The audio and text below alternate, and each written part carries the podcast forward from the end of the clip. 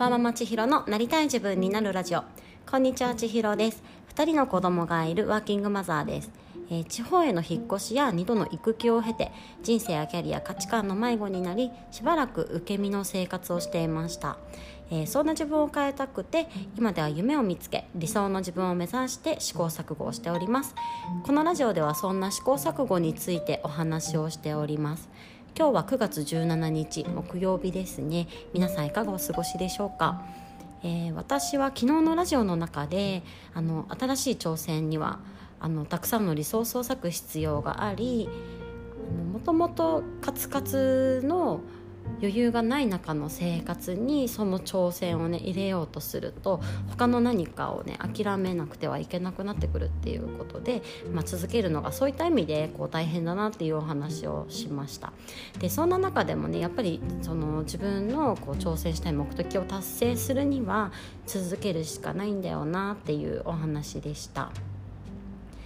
でもですね私はこのラジオについてのお話をしたんですがなんか結局このままでは寝不足だしなんか思考力がないこう夜の時間にねこのラジオの内容を考えたりそれをこう、ね、頭が働かない中収録したりっていうような結局効率が悪いことになってしまうなと思ってあの昨日の録音を出勤する前の朝の時間にしたんですね。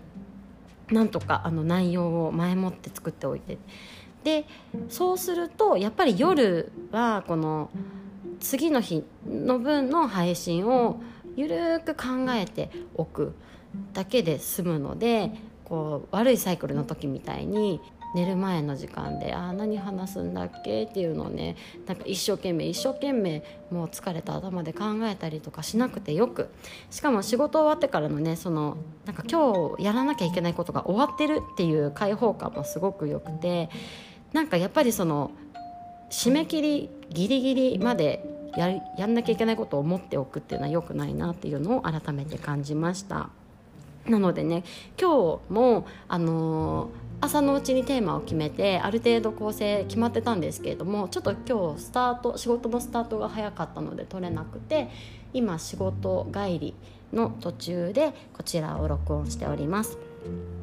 で今日なんですけれどもインプットについてお話をしたいと思っていますあの量とか内容についてですねをなんかどうしたらいいのかなっていうのをちょっと最近考えていてってそちらについてのお話です。よかったら最後まで聞いてください。その今日はインプットについてなんですがこのインプットとアウトプットのバランスってインプット3に対してアウトプット7がちょうどいいよとかってなんかいろいろ言われてると思います。私はこのラジオを使って毎日アウトプットをしてはいるんですけれどもついついですねなんか意識しないところでインプットがすごく肩になってしまうなっていうのを感じています。しかもですねこのインプットって知っても思考の幅が広がるわけじゃないんですよね。なんか今日のラジオ何にしようかなと思ってインプットをはじね、いろいろ聞いたりとかするんですけどそのなんか聞いた中でこのテーマとかがこう深掘れないことも多くて、まあ、ただ思考力思考力がただないだけとも言えるんですけれどもなんかやっぱりインプットひたすらすればいいって問題じゃないなっていうことですね。でそこで何かこのね切り替える必要があるなと思ってちょっとやってみたこととかやってみたいことっていうのを今日は2つ紹介したいと思います。そのうちの1つは、えーインプットをやめるということです、なんか結局のところこう疲れたりとかこう思考力がないところに無理に入れても入らないのであのいっそのことやめてみるっていうのがいいかなっていうことです。私はいつもこの時間が少し空いた時に本をちょっとずつ読み進めたりとかあとは家事をしながらとかあとは車の運転中なんかは Voicy などの音声を耳からインプットするというような方法をとっています。基本的になんかずっと情報のシャワーをねこう浴びているような状態でなんかこう耳左耳から入って右耳から出ていくような形で、なんか処理しきれないものがすごく多いなって思います。しかもそのだから Voicy とか聞いてて聞きながらなんかあこういう感想を伝えたいなみたいな感じに思っても結局まあ運転しながらとかね家事しながらとかだからその感想をアウトプットするまでにもなんか至れないことも多くってそのなんかインプットとアウトプットのバランスっていうかねその環境とそのバランスっていうのが合いにくいなっていうふうに感じておりました。なのであの昨日の仕事帰りなんですけれども一回そのインプットやめようと思っていつもこう言葉っていうんですかね音声配信を聞いているところをなんか好きな音楽を聴いて帰りました。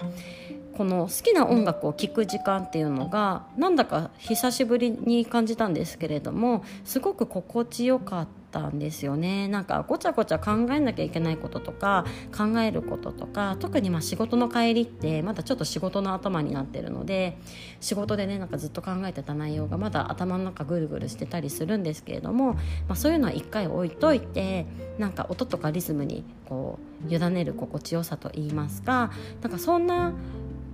行為そのものになんだか余裕を感じてその余裕がきっとこのアイデアにつながっていくんだろうなっていうような気もしましたのでこう定期的に抜く時間といいますかそういうのを作っていくのはいいんじゃないかなというふうに思ったのでちょっと継続していきたいなと思っています。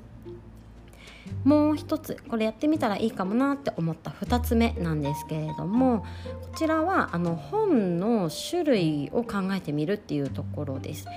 あのこれはですね最近あの Voicy の荒木マスターのブックカフェの中で戦略読書という本の対談を聞いたんですね。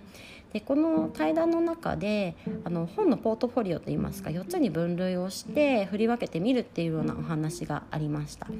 この4つに分けるのどうやって分けるかと言いますと大きくは、えっと、ビジネス系か非ビジネス系かっていう2つに分けます。でビジネス系の中でもそれは基礎についてのものなのか応用についてのものなのかっていう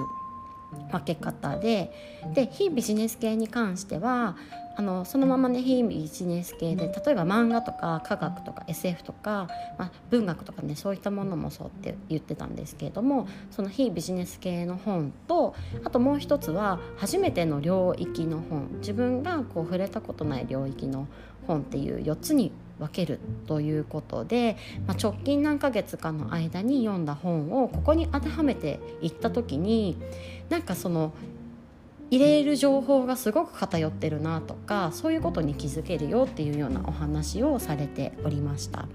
でまさにですね私あのそんなに本読むの得意でもないのでたくさんたくさんたくさん読めてるわけではないんですけれどもでもこう最近読んだ本をこの4つに当てはめて考えていくと基本的にビジネスの応用のものが多いなというふうに思っています。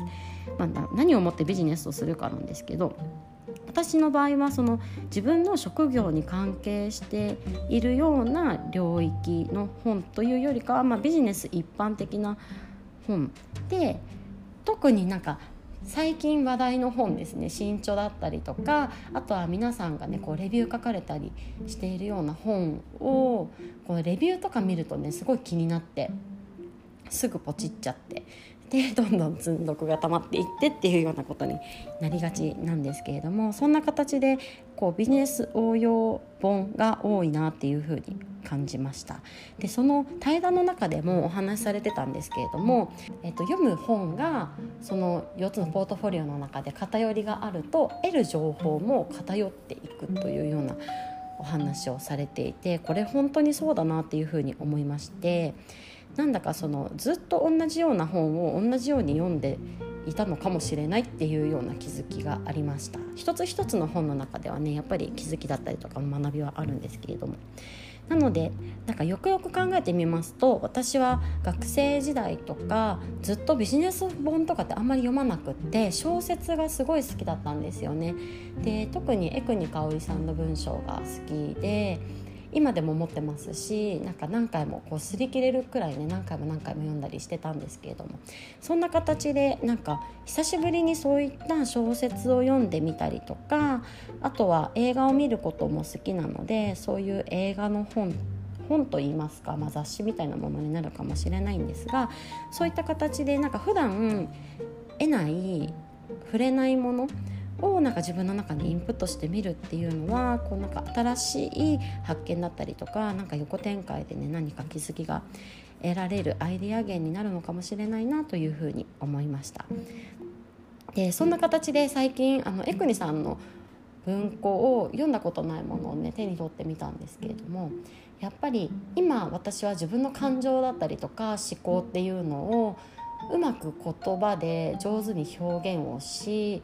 うん、と聞いてくださる方やこう、ね、お話をする相手とうまくこう共有をしていくっていう作業ができるようになりたいなっていうふうに思っているのでそういった形で自分の感情だったりとかこう思考だったりとか気持ちのあの表現をできる言葉っていうのをねあの集めている段階になるんですけれどもそうなった時ってやっぱりビジネス書よりも小説の方が得られることが多いなと思っててその感情の機微だったりとか何かねこう一瞬を切り取ったその表現だったりとかそういったもののなんか得られるヒントがものすごく多いなって思って本をね少し読んでみて思ったのでこのインプットする本の種類っていうのを考えてみるっていうのも一つとてもいいなというふうに思っております。そんな形で今日はインプットの量や内容をどうやって工夫していくのかっていうようなお話。一つはインプットをやめること。もう一つは本の種類をこう振り分けてこうバランスよくっていうんですかね。あの偏りなくいろんなものを取り入れてみるっていう風にこう意識してやっていきたいなという風に思いました。そんな形で今日も最後まで聞いていただいてありがとうございます。ではまた明日。